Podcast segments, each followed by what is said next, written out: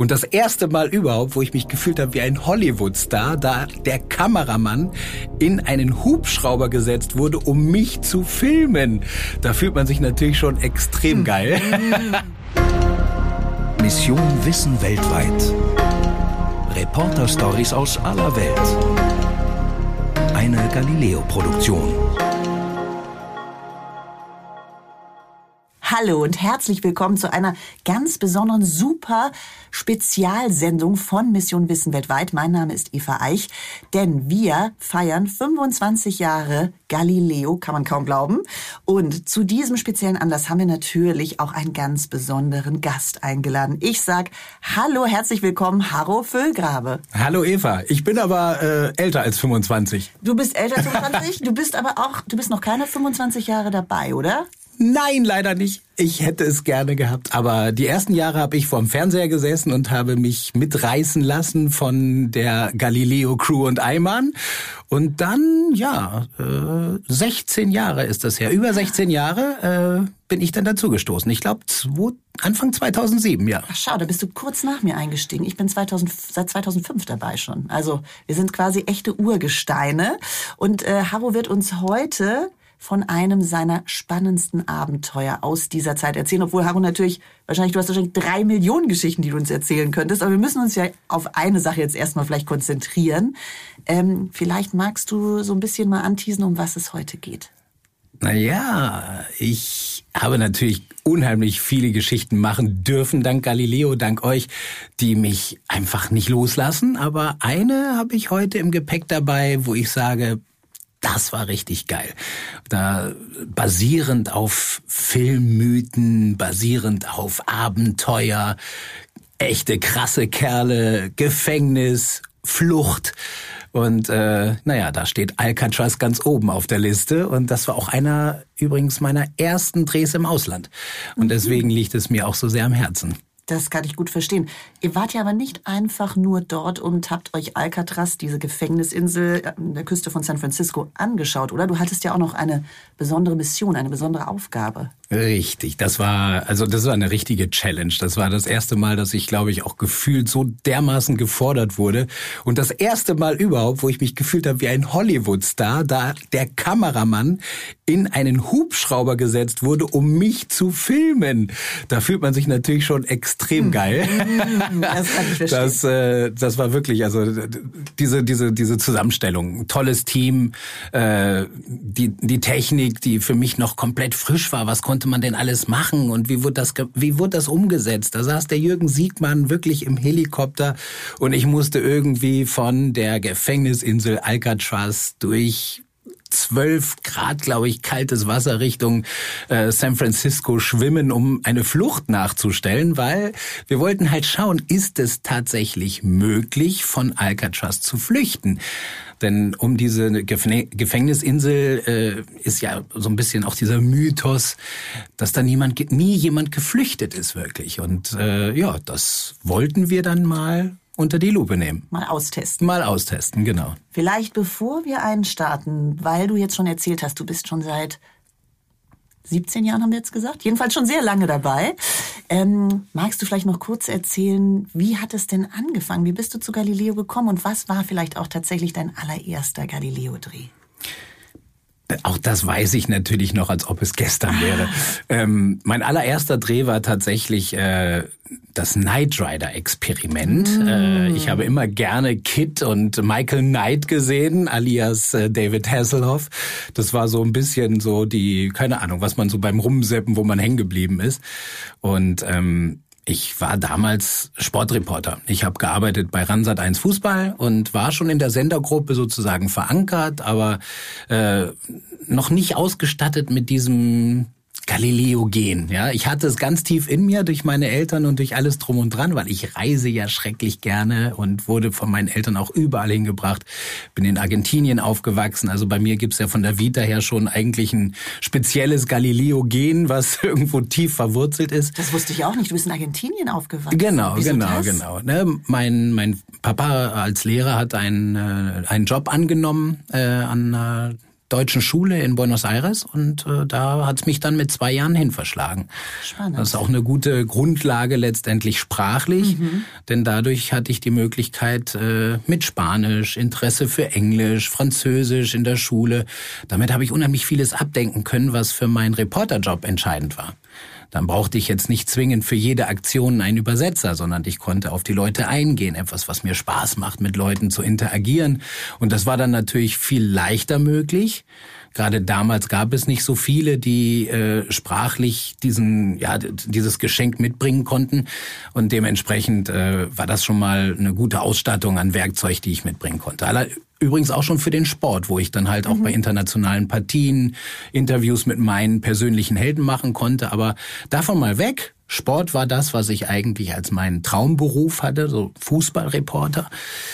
Und dann kam etwas, von dem ich gar nicht wusste, dass es eigentlich tief in mir drin ein Riesentraum ist. Und zwar die Anfrage, ob ich mir vorstellen könnte, von einem Stuntman beigebracht zu bekommen, wie man mit einem Auto, was Kit ähnelt, in einen 90 kmh schnell fahrenden LKW reinfährt, dort parkt, wieder rausfährt, 180 Grad Wendung macht und wegfährt. Also die Einstiegssende, die Einstiegssequenz von Knight Rider. Ich wollte gerade sagen, für alle Jüngeren, die uns jetzt vielleicht zuhören, die diese Szene nicht kennen, das kam in jeder Folge vor. Also dieser Kit, dieses Auto fuhr eben in diesen fahrenden LKW rein und man dachte immer, ach du Scheiße, funktioniert das wirklich? Genau, dann sozusagen die, die Zentrale von, von Michael Knight, also von dem David Hasselhoff und seinen ganzen Kollegen, war dieser fahrende LKW. Und ich habe mir einfach nur gedacht, will mich da jemand irgendwie als Telefonscherz irgendwie linken oder was? Äh, natürlich mache ich das. Nur, was muss ich dafür zahlen, habe ich zuerst gedacht, so dass das ein Sonderangebot ist, als so eine, eine coole Wochenend-Event-Geschichte. Nee, und dann wurde mir gesagt, das ist ein Job, den kriegst du sogar bezahlt. Und äh, Galileo war damals, glaube ich, nur bis 20 Uhr. Ja, und das da war die Phase, wo man, wo man überlegt hat, wir wollen gegen die Tagesschau senden. Wir wollen bis 20.15 Uhr Mhm. gehen. Und äh, das war mir alles gar nicht so bewusst. Das war, das war ja extrem spannend, auch die Zeit, Mhm. gegen die große Tagesschau zu senden, sich quotenmäßig irgendwie durchzusetzen und das beizubehalten. Und das war mir gar nicht klar, dass ich da äh, sozusagen die Chance bekommen habe, das auch machen zu dürfen. Und zum Glück hat es den Zuschauern gefallen. Also das war sozusagen der Einstieg, äh, das Knight Rider Experiment mit richtig coolen Leuten, die mir das als Stuntman beigebracht haben, wie ich das machen kann. Hat dann zum Glück auch geklappt. Ähm, wirklich. Es, es klappt tatsächlich. Wir haben es natürlich auch Galilesk richtig cool aufgebaut. Ne? Es gab dann auch einen Unfall, ein crashendes Auto, äh, um auch zu zeigen, was für Gefahren passieren können. Da saß ich dann nicht im Auto drin. ähm, ja, und dann ging es schrittweise hin zu der Auslandskompetenz, die ich dann irgendwie ausfüllen durfte. Äh, und einer dieser ersten Beiträge, und jetzt drehen wir mal das Rad weiter, ist dann genau tatsächlich auch der Flug von Deutschland nach San Francisco, meine erste La- Landung äh, in San Francisco, Blick auf die Golden Gate Bridge und dann die Alcatraz-Insel mit dem Wissen, boah, und da darf ich jetzt hin, das darf ich mir anschauen und da darf ich dann eine Challenge lösen. Das ist Alcatraz. Von da soll ich herschwimmen. Aber erstmal gucke ich mir The Rock richtig an. Also ich weiß ja selber aus eigener Erfahrung, ich war nämlich auch mal in San Francisco und auch auf Alcatraz und ehrlich gesagt ist es eine meiner persönlich schönsten Erfahrungen, was einen Urlaub angeht. Jetzt habe ich das natürlich ganz anders erlebt als du, aber ich fand das schon als Tourist total spannend und toll, weil wir so eine Nachtführung dort gemacht haben und ähm, also jetzt äh, Secret. Ich, mich hat es so beeindruckt, dass das Foto, was ich damals in dieser Abenddämmerung von Alcatraz gemacht habe, hängt in riesengroß über meinem Schlafzimmerbett. Ja, weil das so eine schöne Erinnerung ist. Also warum man jetzt ein Gefängnis im Schlafzimmer hat, kann man jetzt, äh, das hat keine tiefere psychologische Bedeutung. Schade, ich wollte gerade nachfragen. Genau, genau. Nein, einfach weil ich das wirklich so toll fand. Und ich erinnere mich, du musst ja erstmal mit dem Schiff übersetzen, ne? Das heißt, da konntest du schon mal so ein bisschen ausloten, wie ist denn diese Entfernung von dieser Gefängnisinsel tatsächlich dann wegzuschwimmen und wieder in Sicherheit zu schwimmen und wie ist das Wasser dort? Ne? Das ist ja nicht, also das Besondere ist ja, dass das Wasser sehr turbulent sein soll und sehr kalt sein soll und deswegen keine Fluchtversuche möglich waren, oder? Also ich fand, ich fand es einfach äh, nachts, also äh, nochmal den Kreis schließen. Äh, du hast so viel erzählt, dass ich da praktisch schon, schon wieder mitgefiebert habe. Ähm, bei uns war es so, wir durften nicht zu der Zeit hin, wo die Touristen da sind, weil man konnte diesen, diese Touristenzeit sollte man natürlich nicht, nicht stören. stören ja. Das war aber fantastisch, denn ich wusste gar nicht, was du gerade erzählt hast, dass es Nachtführungen gibt, aber wir mussten dementsprechend um drei oder vier Uhr morgens anfangen. Mhm. Du kommst also in einen Bereich, eine so, so, so, so ein richtig wahnsinnig beeindruckendes Gefängnis auf einer, auf einem The Rock, auf einem Felsen im Prinzip, einer Insel gleich. Und äh, du siehst nur ganz diffuses Licht, weil es auch ein bisschen neblig ist. Du kommst dahin und bist halt eben nicht mit einer großen Gruppe an Touristen. Ich glaube, wer zu Hause sich mal so reinversetzt, wenn du in irgendwelche äh, Räumlichkeiten gehst und du gehst mit 10, 20, 30, 40 Mann da rein, macht es den Eindruck nicht schlecht, aber diese Menschen machen Geräusche und du weißt, du bist in der Gruppe.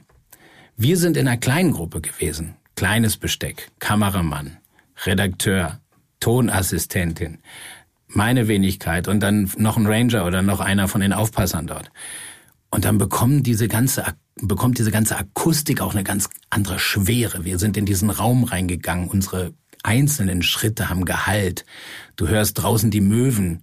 Ah, ah, der Wind durch die Fenster.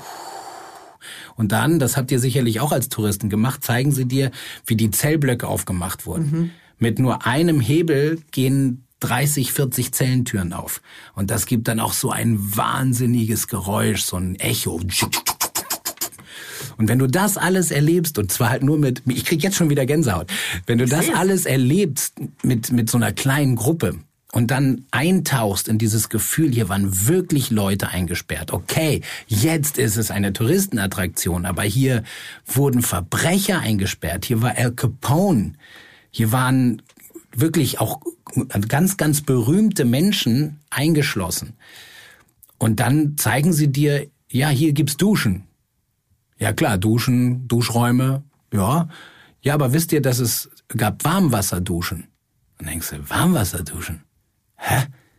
Ja, und dann noch ein Steak oder was? Nee, nee, das nicht, aber also so ein bisschen, du denkst, warum bekommen die so einen Luxus, in Anführungszeichen Luxus? Und dann wird dir so nach und nach klar, dass da auch eine ganz bestimmte Idee dahinter steckt. Das kalte Wasser, was du angesprochen hast. Klar, das sind irgendwie 12 Grad Ozean, das sind krasse Strömungen. Entweder bei Ebbe raus oder rein in die Bay bei Flut. Das heißt, es steht eigentlich immer nur kurz, wenn überhaupt still das Wasser. Und ansonsten sind es solche, solche Gewalten, dass man das überhaupt gar nicht fassen kann und schon gar nicht schwimmend irgendwie was dagegen unternehmen kann. Die Kälte. Ich meine, ich hatte einen vernünftigen Biopren.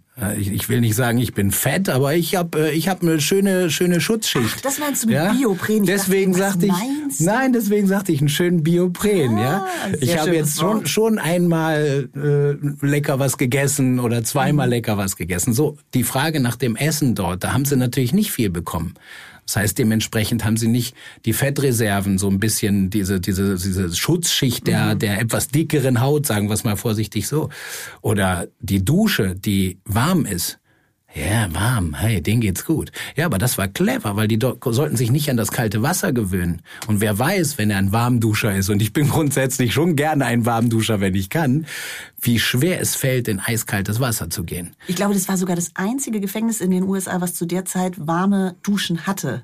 Eben genau aus diesem Grund, ne? Genau, Damit die genau. Gefängnisinsassen gar nicht erst an kaltes Wasser gewöhnen sollten. Wie perfide eigentlich. Ganz, ganz krass, aber das macht immer mehr dann Sinn, mhm. diese ganze Geschichte. Und dann äh, erlebst du das mit, bekommst es erzählt, kitzelst es aus den Leuten raus, weil das natürlich auch wichtig für den Beitrag ist, das alles zu erzählen.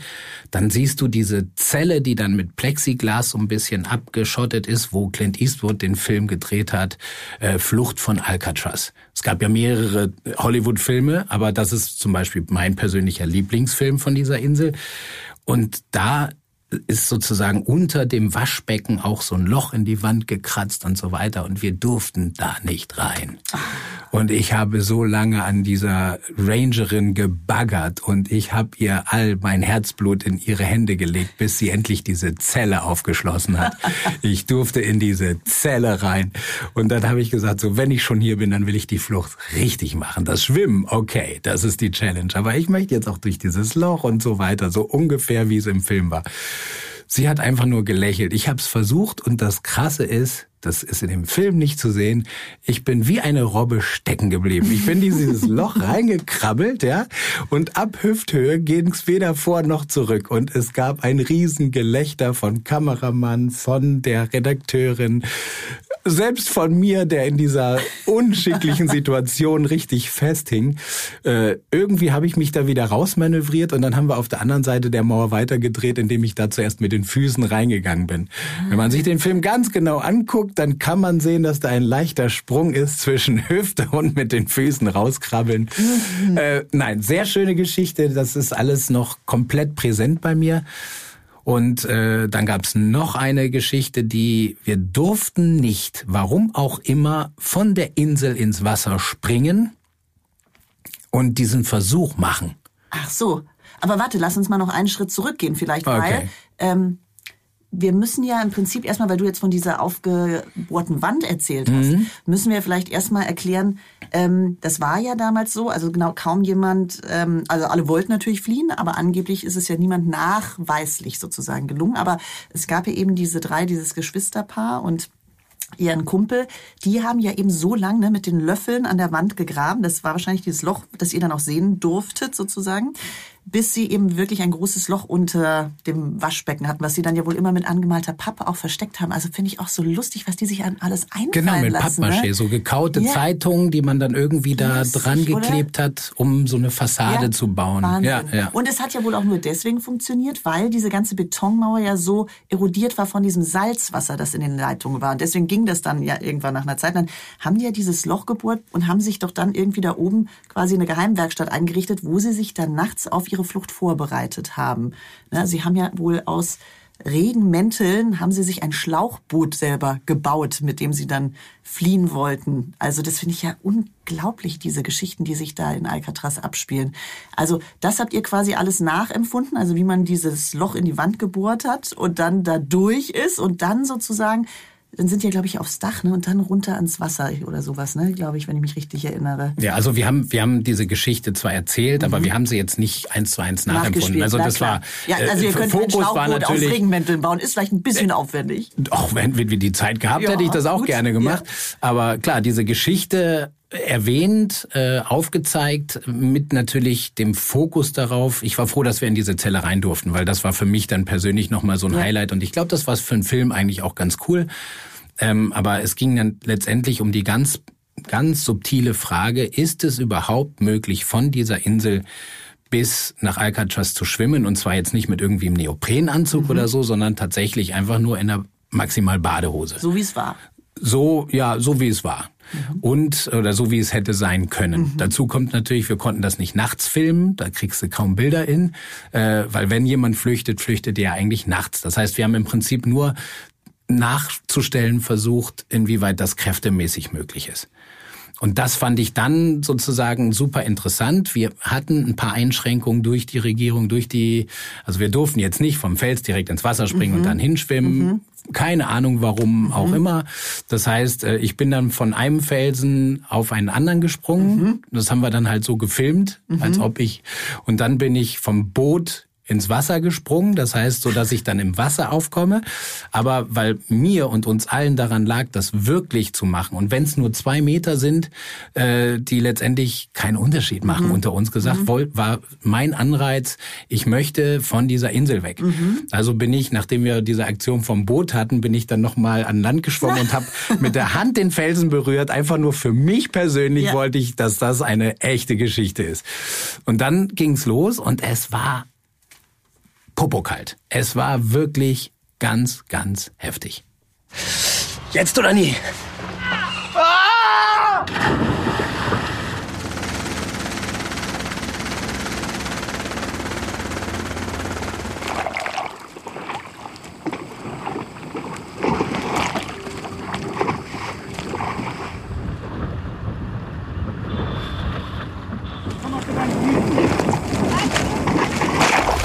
Die Haut brennt, weil es so, weil es so kalt ist.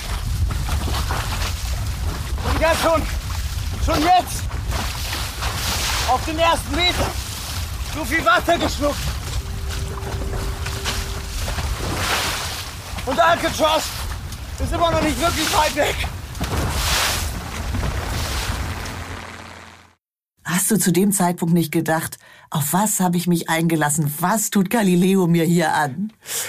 Äh, also auf der einen Seite kann man das so sehen, auf der anderen Seite, äh, ich habe so gebrannt für diese Geschichte, weil es war halt einfach, ich, ich, ich finde es super geil, wenn du Inhalte aus, aus Filmen, klar, das ist ein Hollywood-Film, das ist eine geschriebene Geschichte, aber der ganze Mythos drumherum, es haben Leute versucht zu fliehen, es haben mit Sicherheit viele nicht geschafft, ist tragisch geendet.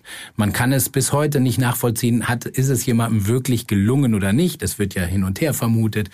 Und da so eine Sache zu machen, ja auch unter Aufsicht. Dann, du darfst ja nicht vergessen, ich gehe an meine Grenzen. Ich versuche alles Mögliche zu machen. Aber auch mir ist bewusst, wenn der letzte Strohhalm kommt, kann ich den ergreifen. So, und das macht es natürlich ein bisschen anders. Ich, ich habe mich so ein bisschen gefühlt wie wie ich zum Beispiel auch bei bei Leonardo DiCaprio mit seinem Oscar-Gewinn, wo er dann dieses The Revenant gemacht hat und dann irgendwie durchs Eiswasser schlürft und sich da durchzieht. Das durfte ich machen, ja, auf meine Art und zwar für diese Geschichte. Und das ist etwas einfach ganz, ganz Tolles. Das macht Spaß. Es macht Spaß, weil man weiß, dass man im besten Fall auch den Zuschauer extrem mitziehen kann, dass er das erleben kann. Ich hab, ich bin reingesprungen, mir mir ist die Luft weggeblieben, mhm. weil es so kalt ist. Mhm. Ich, der Hubschrauber, der extra da war mit Kameramann, um mich möglichst geil in Szene zu setzen, der kam immer so nah, dass es mir auch das Wasser ins Gesicht gedrückt hat. Das heißt, das, all, also Sachen, die dann mit einfach dazukommen, die, die dazu gehören. Und da merkst du einfach, okay, du kannst jetzt aufhören, aber dann ist es nicht so geil. Oder du kannst es durchziehen und du kannst es versuchen zumindest. Und das war auch wirklich eine der ersten Sachen, die wahrscheinlich dann auch gezeigt haben, was für ein Typ ich eigentlich auch bin, dass ich diese Sachen halt einfach gerne gemacht habe, mich selbst auf die Probe gestellt, es versucht habe bis hin zu Krämpfen oder was auch immer, sich an irgendwelchen Muscheln da äh, Schrammen in die Haut gerissen. Äh, mein Gott, das sind das alles alles verheilt wieder. Wenn man der Typ ist, der Bock drauf hat, dann kann man auf diese Art und Weise versuchen, seine Grenzen zu überwinden und wenn eben nicht, dann nicht, dann passiert ja nichts. Die nehmen mich aus dem Wasser und sagen schade.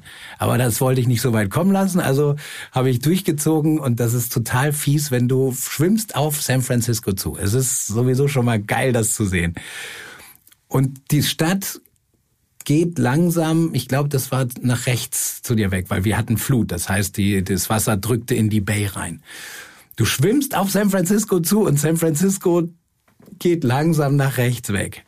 Weil du so weggetrieben wirst. Weil du einfach. weggetrieben wirst. Mhm. Egal wie powervoll du schwimmst oder was auch immer. Und dann kommst du dahin und dann siehst du da, oh Mist, da ist noch ein Pier. Ich glaube, das war Pier 41. Ich weiß es nicht mehr.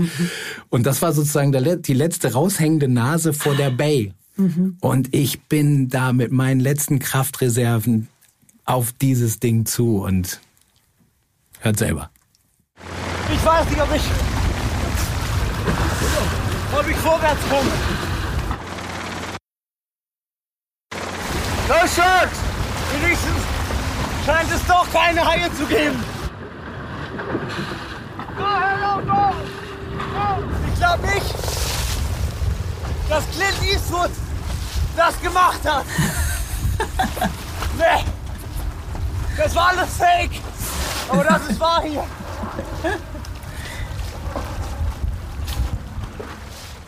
Ja, dann neigt man schon dazu, sich so also ein bisschen den Mund voll zu nehmen. Ne? Also Hut ab, Clint Eastwood ist äh, einfach toller Regisseur, klasse Schauspieler. Äh, an dieser Stelle, falls du es hörst, lieber Clint, sei mir nicht böse. Ich war halt einfach nur geil, dass ich's, äh, dass ich's da geschafft habe und dass ich da sozusagen die Insel erreicht habe, der beziehungsweise nicht die Insel, sondern San Francisco und am Pier angeschlagen bin, weil das war eine brutale körperliche Herausforderung. Ich hatte überall Krämpfe, ich war völlig fix und alle, aber man konnte zumindest sagen, unter einer guten körperlichen Konstitution, äh, ausgeschlafen, sage ich mal, gut ernährt, mhm. man merkt schon, was was dahinter steckt und dass es unter normalen Umständen, glaube ich, extrem schwierig bis unmöglich ist, oder war, eine solche Insel zu verlassen und da zu flüchten. Wobei und natürlich für die Gefangenen auch viel mehr auf dem Spiel steht. Ne? Ich glaube, da mobilisierst du natürlich auch nochmal Kraftreserven, ne? die man sich gar nicht vorstellen kann. Natürlich, natürlich. Da kann man sich nicht rein denken und ich glaube, das ist auch ganz gut so, dass wir mhm. das nicht können. Aber selbst wenn man es versucht, mhm. glaube ich, kriegt man einen Eindruck davon, was für übermenschliche Kräfte mhm. da mobilisiert werden müssen letzten Endes, mhm. weil äh, anders wäre es bei mir auch nicht gegangen. Ich hatte jetzt nicht diesen absoluten Druck wie ein wirklicher Häftling, aber das war schon, das war schon heftig und dementsprechend war es eine geile Erfahrung, eine Wahnsinnsgeschichte äh, mit einem Happy End für mich. Hören wir mal rein. Ja! Ja!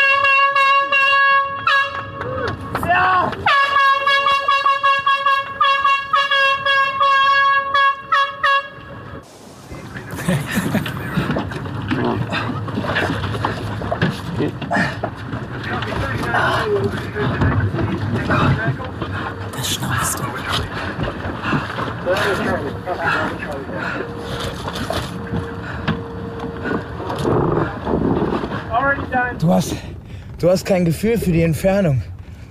Und wenn du dann, dann habe ich den ersten Krampf gekriegt und ich habe einfach nur gehofft, dass es, dass der sich nicht rein, dass der hier nicht stärker wird oder dass der aufhört. It was a miracle. God was in your corner. Somebody up there liked you. Ich bin völlig ausgepowert. Wie ich mich fühle, ich, ich bin fertig. Ich bin, aber irgendwie bin ich glücklich. Das ist doch schön. Wer, war, wer war das, der gesagt hat, das war ja, ist ein Wunder, jemand muss auf deiner Seite sein da oben? Ach, das war, es war ja die ganze Zeit ein Begleitboot mhm. um mich rum. Mhm. Ähm, wegen der Haie dies Jahr. Die ich zum Glück nicht zum gesehen habe. Genau. Äh, das war ja auch so ein Mythos, glaube ich, nur, den man so ein bisschen aufrecht Ja, ich habe ne? ich hab auch gedacht, Mythos, als ich geschwommen bin und keinen gesehen habe, mhm. habe ich gedacht, okay, ist ja auch schon ein paar Jahre her. Dann habe ich aber irgendwann mal gelesen, da ist ein weißer Hai und hat irgendjemanden mhm. gefressen. Und habe ich gedacht, so, ich weiß es immer noch nicht genau, ob Mythos oder nicht. Aber ähm, nee, also der war an meiner Seite als Aufsichtsperson, Vorsicht, weil letztendlich musst du auch solche Versuche immer mit ne, einer gewissen Absicherung durchführen. Kann ja und immer was passieren. Kann immer irgendwas sein, wenn es mich mit dem Krampf früher mhm. oder äh, stärker erwischt hätte, da muss man mich aus dem Wasser ziehen. Da gibt's auch gar keine Fragen. Und das ist auch für die Geschichte nicht schlimm. Das wäre dann halt so.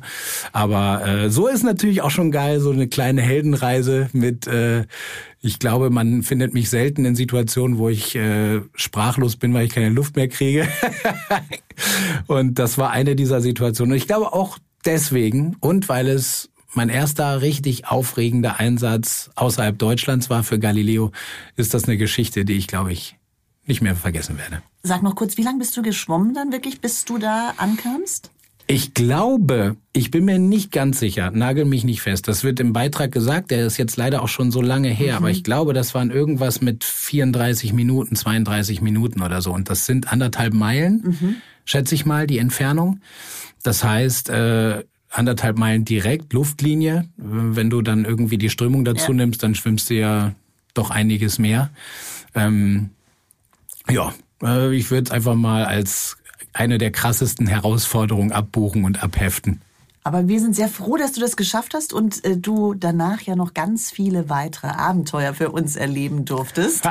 Zum Glück, ja, ja. Danach ging es ja eigentlich so richtig erst los, ne? Mit Mission Wissen weltweit und wo du ähm, überall eigentlich unterwegs warst. Weißt, ja. du, weißt du, wie viele Reisen du gemacht hast? Nee, ne? Kannst du nicht mehr erzählen. Ich habe irgendwann mal, aber dann, dann ging es auch darum zu gucken, wie ist denn dann irgendwie mein CO2-Abdruck oh, und so. Da oh, hat man sich am Anfang ah. überhaupt gar keine ja, Gedanken drüber stimmt. gemacht. Da war mhm. die Geilheit auf den Job so im Fokus. Ähm, sagen wir es mal so, ich glaube, ich bin verdammt häufig um die Welt geflogen ähm, im Auftrag für die Zuschauer. Ich hoffe, dass ich das damit so ein bisschen auch glatt bügeln kann, vorsichtig, dass man halt stellvertretend für Zuschauer, die es nicht schaffen, dorthin zu fliegen und dementsprechend sich diesen CO2-Abdruck sparen, äh, denen äh, eine schöne Ablenkung mit nach Hause gebracht hat und auch diese Erfahrung mitgeben konnte.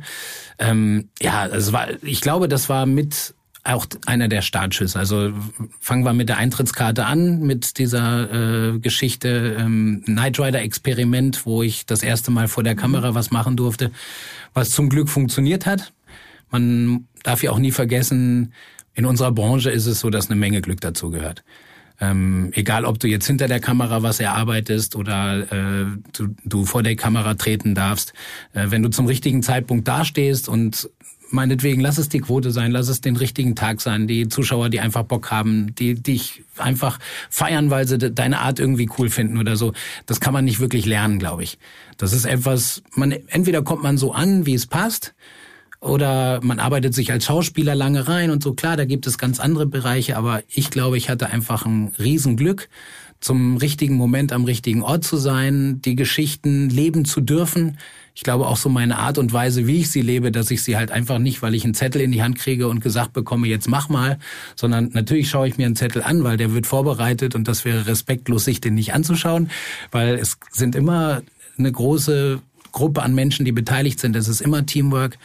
Aber ich habe mich nie irgendwie verbiegen müssen, um eine Begeisterung zu empfinden. Und das bis heute. Also an den Sachen, die ich irgendwie machen darf. Und Galileo hat in diesen 25 Jahren so viel Wandel miterlebt, so viele verschiedene Ansätze und immer wieder den Zuschauer an die Hand genommen und begeistert, egal auf welchen Plattformen. Lass es das Fernsehen sein, lass es online sein, lass es jetzt unsere Podcasts sein. Alle möglichen Ebenen öffnen Augen, äh, vermitteln Geschichten, äh, vielleicht auch ein bisschen Werte und Normen, weil ich glaube, da sind wir auch gefragt und gefordert.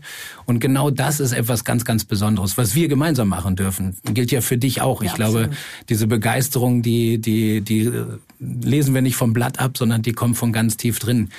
Und das ist halt das, wo ich extrem dankbar für bin. Also danke Galileo, herzlichen Glückwunsch zu 25 Jahren. Und äh, ja, über 16 davon, also knappe 17, äh, durfte ich ein Teil dieser sensationellen Familie sein und mit richtig krassen Abenteuern, schönen Geschichten. Und mein Wunsch ist es, dass es in der Vergangenheit so war und auch in Zukunft so sein wird, dass wir Leute begeistern, mit dieser Art und Weise zum Staunen bringen können, ein bisschen was beibringen können, aber auch ein bisschen entertainen können. Absolut. Ich habe, glaube ich, auch die ekligsten Sachen der Welt gegessen. Ne? Das Absolut. war ja auch. Ah, da reden wir dann einmal drüber. Genau, das, äh, das wird dann äh, die nächste Folge, die nächste Sonderspezialfolge zum 50-jährigen Jubiläum. Ich sage auf jeden Fall vielen Dank, Haro, sowohl für dieses Gespräch als auch für deinen Einsatz für Galileo. Man kann sagen, ohne dich würde Galileo anders aussehen. Deswegen vielen, vielen Dank dafür und wir freuen uns auf ganz viele weitere neue Abenteuer mit dir. Ich darf jetzt mit dir auch wieder Mission Wildnis machen, da freue ich mich auch schon drauf. Juhu. Genau, und wenn ihr mehr hören wollt, dann hört einfach auch nächste Woche wieder rein. Danke sehr. Denn dann gibt's noch mal ein ganz besonderes Schmankerl. Da trifft mein Kollege Peter nämlich die zwei bekanntesten Auswanderer Deutschlands. Conny und Manu Reimann erzählen uns von ihrem Leben auf Hawaii und welche Momente sie dort ganz besonders schön finden. Also auf keinen Fall verpassen, am besten gleich unseren Podcast abonnieren und ansonsten sage ich Tschüss, bis dahin, macht's gut.